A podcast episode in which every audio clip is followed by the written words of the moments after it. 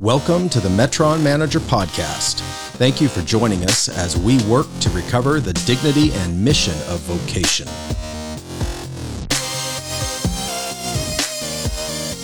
Learn more at metronmanager.com.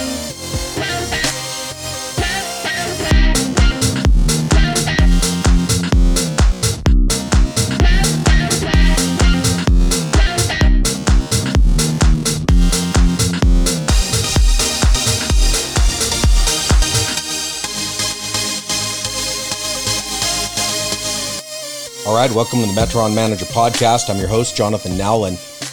Well, Northwest Arkansas for the Nations was a huge success.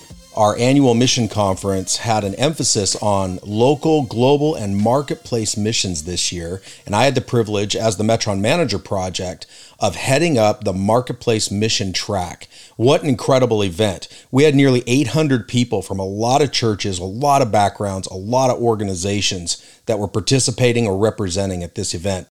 The track that I headed up was a huge hit, you guys. It was incredible. It was really encouraging. We had well over 300 people eagerly participating in our morning track on Marketplace Mission. I was able to welcome about 14 different practitioners and thought leaders from around the world that could share and really bring their approaches and their understanding regarding how to advance the kingdom of God through vocation in local and international locations, all different domains of society. It was pretty incredible. A lot of different industries and sectors were represented. A real highlight of the program was having Andrew Scott, the co founder of Scatter Global and the president of Operation Mobilization, kick off the whole conference on the Friday night before our track even happened. Now, Andrew brought an incredible message of unity and broadening how we understand the Great Commission and how our shape that God's given us can wrap around the purposes of God and really make a transformational impact in the world around us. You know, after Andrew kicked off this theology of work driven emphasis the first night, by delivering such a powerful perspective on workplace mission, you know, the emphasis on redemptive framework and leaning into our God given design just led to an incredibly liberating response to the Great Commission. I really do want to thank everybody who prayed, everybody who participated, everybody who served, and everybody who gave. This event was well worth it. It was a real milestone in what I believe is our journey together to help the body of Christ recover the dignity and mission of vocation. I want to give you a quick listen back to what I shared in the morning at the Marketplace Mission Track, give you a little taste of what happened there, and then I'm going to talk to you about a few of the ideas that I touch on and a few new ideas regarding how God gives us more than just permission, but He gives us a commission to work. So let's dive into this yeah, this is all about marketplace, marketplace approach. Did you guys enjoy Andrew Scott's talk last night? Was that pretty good? Okay, yeah, Andrew and I have really connected well in Scatter Global over the last year and a half or so. So it's been really exciting to have them involved. Uh, Scatter, where are my Scatter Global reps? You guys in here? Uh, well, right over here, wave hands. All right. So they got a booth here, they got a booth over there. They're bringing a lot of value to this conference. So get a, get a chance to talk with them, okay? Okay, so, our goal here really is to equip you guys to live on mission and give you an opportunity, if you want to, to take your job into all the world and really make an impact. That's an outlet, that's an opportunity. We're going to cover missionized theology of work. You're going to hear that term thrown around a little bit. So, uh, that's something I actually write about in my book called uh, Managing Your Metron. If you haven't checked this out, it's all on Marketplace and Marketplace Missiology. Um, and our goal is really to get you guys to broaden your understanding of the Great Commission, to really understand, like what Andrew was talking about last night, how do you wrap your shape around purpose? And how do you do that? And my heart is also for you to understand that you're not, if you're called to vocation, you're called to work, you're called to a job, you're called to be a homeschool mom, whatever it is, that's not second class in the kingdom of God. That's not second tier. There's no caste system. They don't have uh, a higher value for people who are paid Christian professionals or paid Christian missionaries. I am one of them. I was one of them. I've done 30 years of mission work. But I'm all in and seeing you guys realize that you have permission and a commission to work. Not God doesn't just give you permission and wish you would do something useful with your life. He's no, he gives you permission and a commission biblically. So we're going to that theme is going to weave through a lot of what we do today and talk about I'm going to give you a little a little point to, to ponder here before we dive into our quick talks.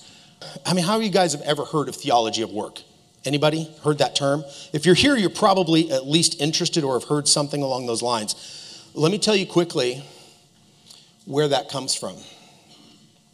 So we get theology of work from Genesis, like where Andrew started last night, when it says in Genesis 1:28, God blessed them, God said to them, "Be fruitful, multiply, fill the earth and subdue it, rule over the fish of the sea and over the birds of the sky and every living thing that moves on the earth."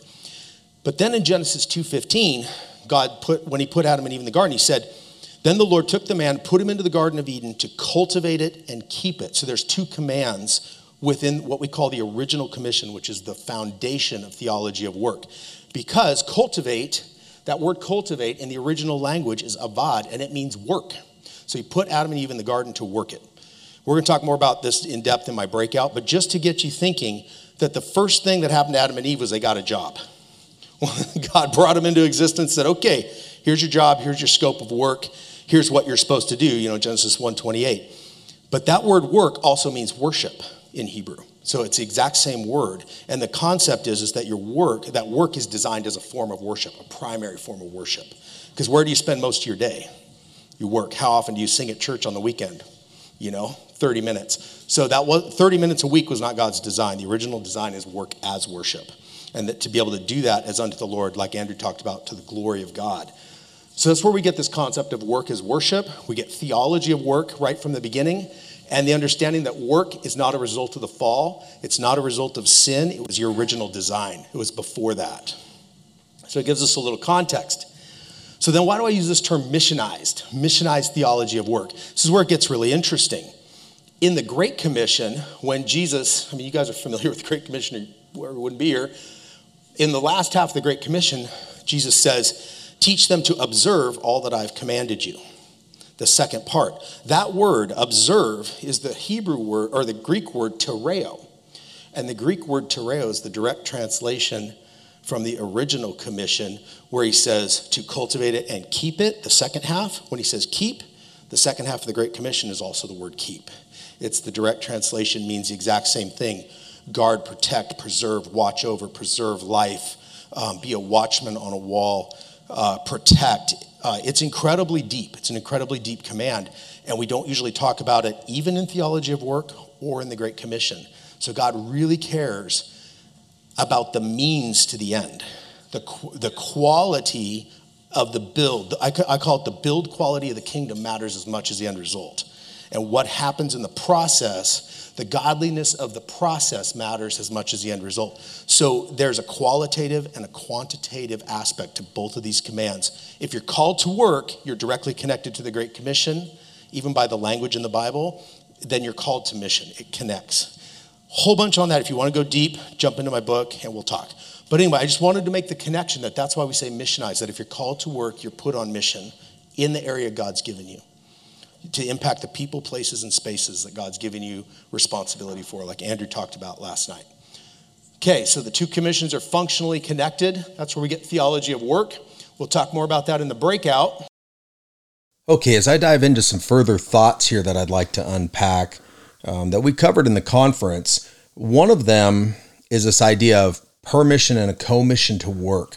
Now, I had mentioned Andrew Scott speaking in the conference that was incredibly powerful. I'd like to read a quick excerpt from his book called Scatter. I highly recommend this book, and it really reinforces a lot of what I'd been thinking prior to even meeting Scatter Global or meeting Andrew Scott.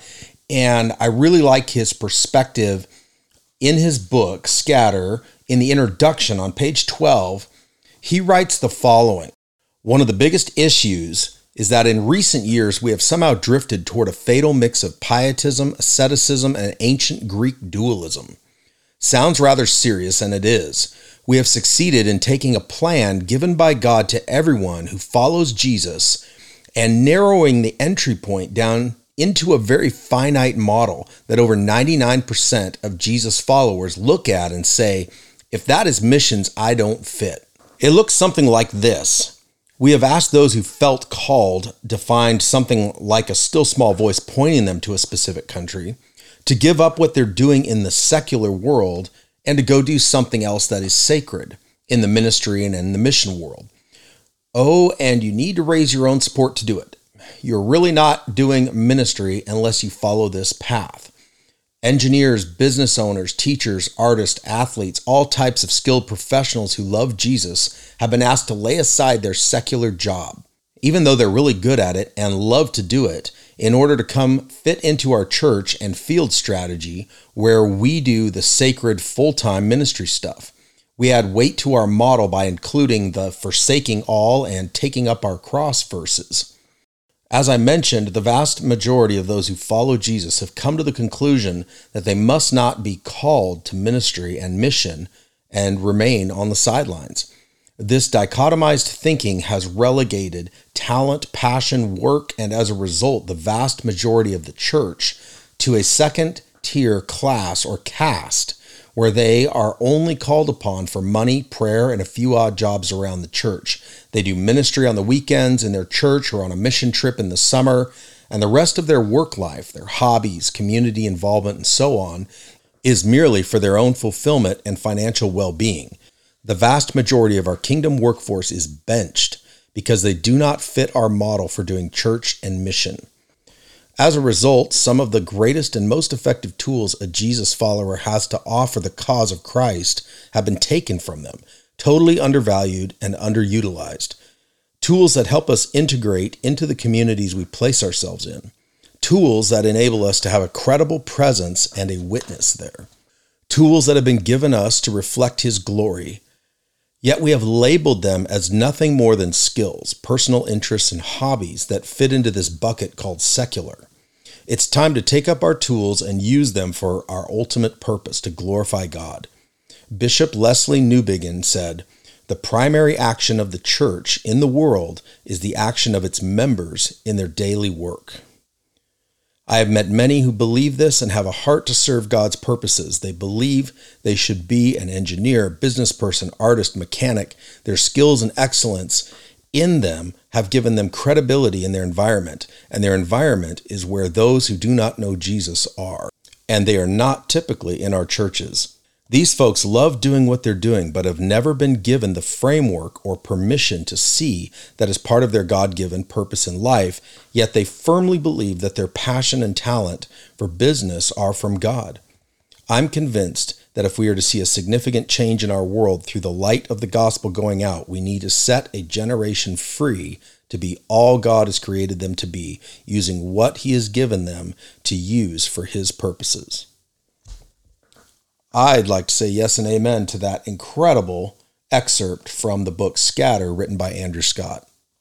Okay, back to this idea that if you're working in your vocational calling, you're working a job, you own a business, you're an entrepreneur, you're a farmer, whatever it is, is somehow putting you in a second class position in the body of Christ, uh, or as Andrew Scott mentioned, as some form of lower member in the Christian caste system.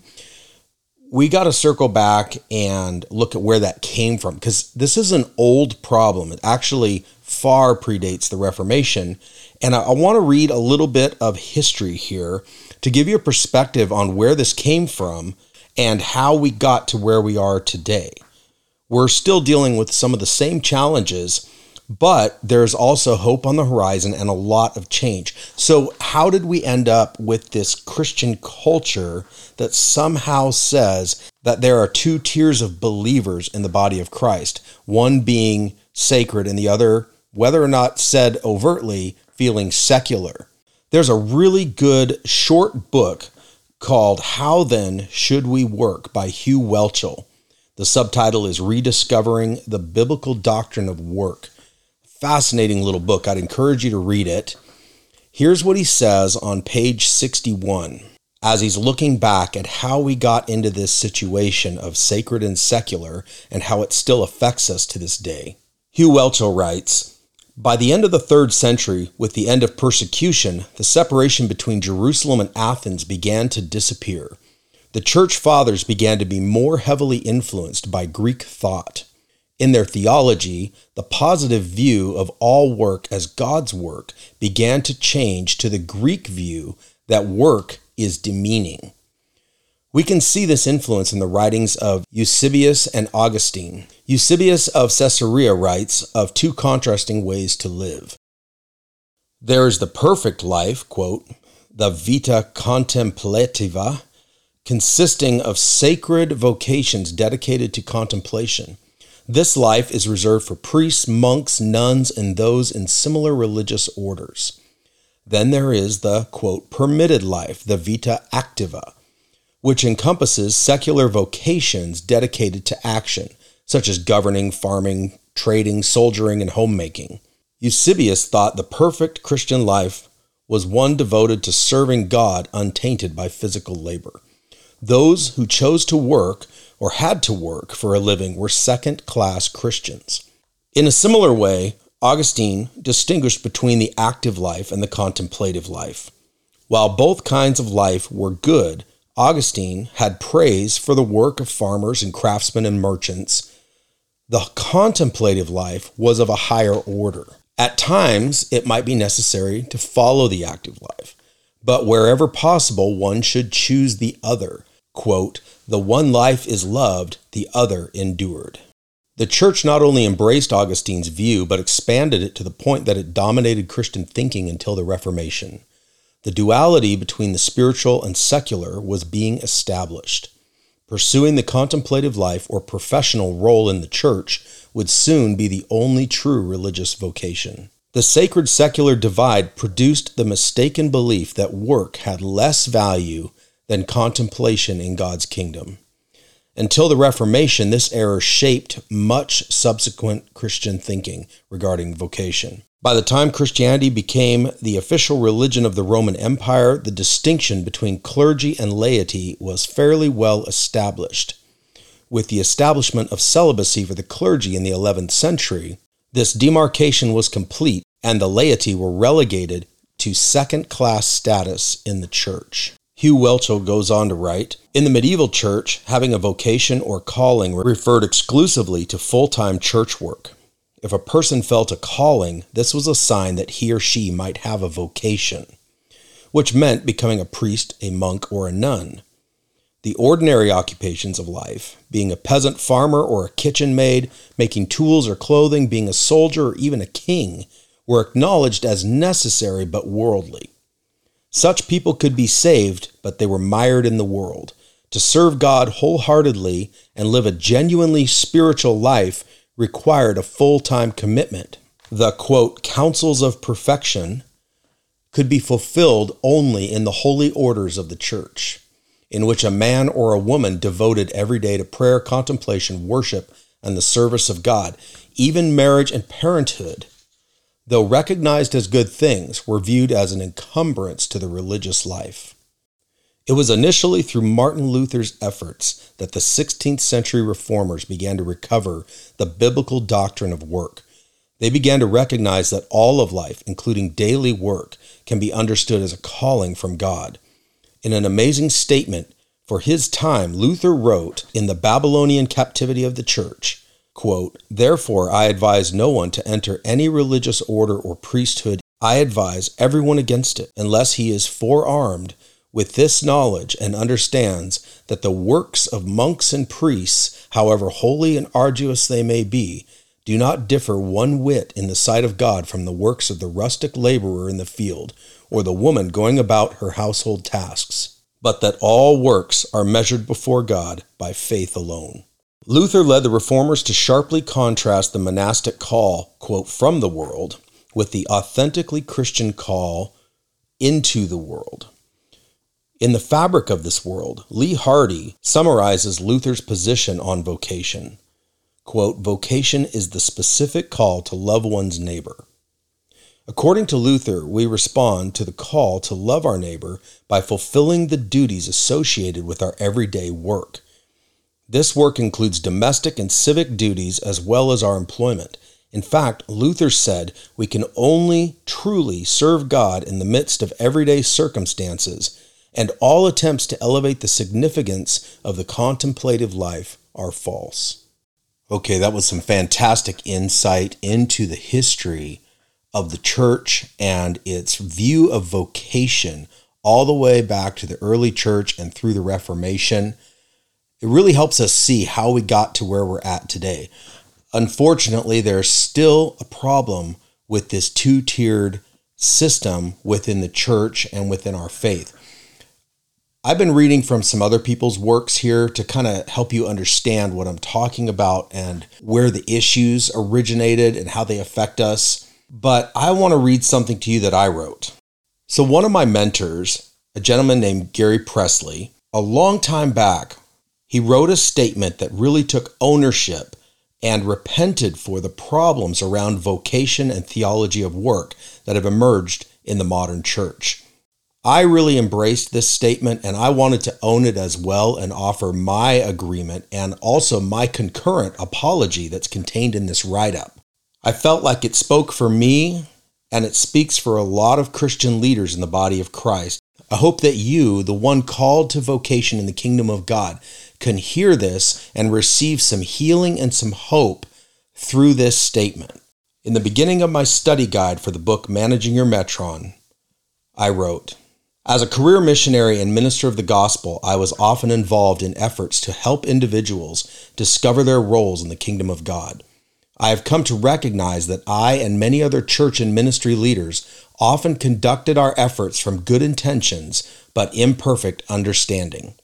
As a consequence, we often cause the view of work and vocation to be denigrated in the body of Christ. As greater understanding of the kingdom has awakened, I want to offer this universal statement of repentance from church and ministry leaders for devaluing vocation. We confess 1.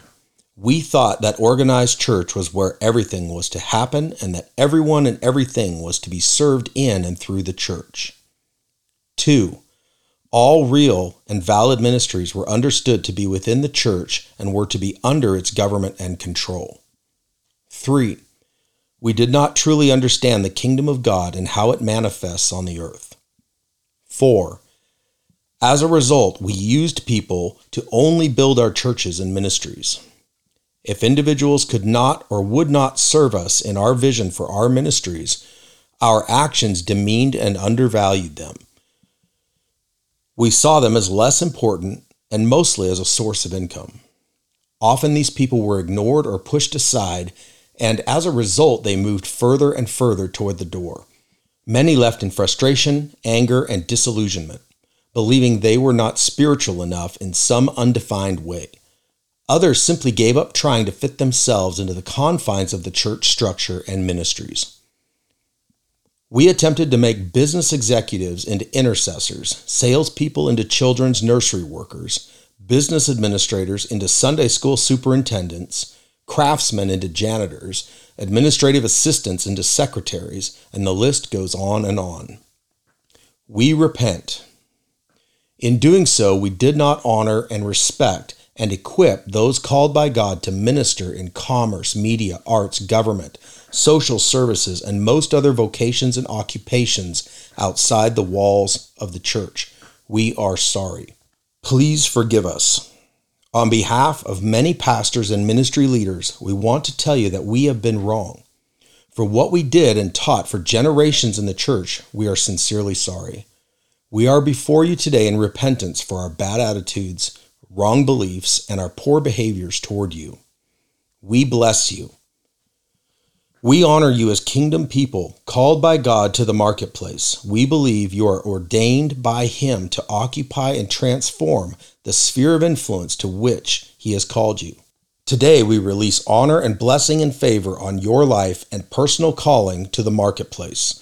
We are prepared to stand with you and support you in your God given ministry outside the walls of the institutional church.